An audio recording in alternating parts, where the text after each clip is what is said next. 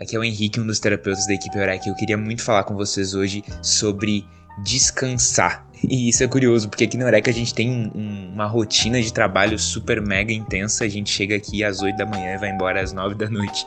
Mas tem momentos em que a gente tá tão cansado que a gente pensa que o melhor é desistir, mas quando a gente tá cansado, a gente precisa descansar e não desistir. É muito normal que a gente vai se, se enfiar no, numa aventura nova na nossa vida, a gente vai estar tá sobrecarregado de tarefa, a gente vai estar tá querendo se desconectar daquela tarefa em vez de simplesmente parar, respirar e descansar. Então, meu convite para vocês hoje é pensar assim, beleza?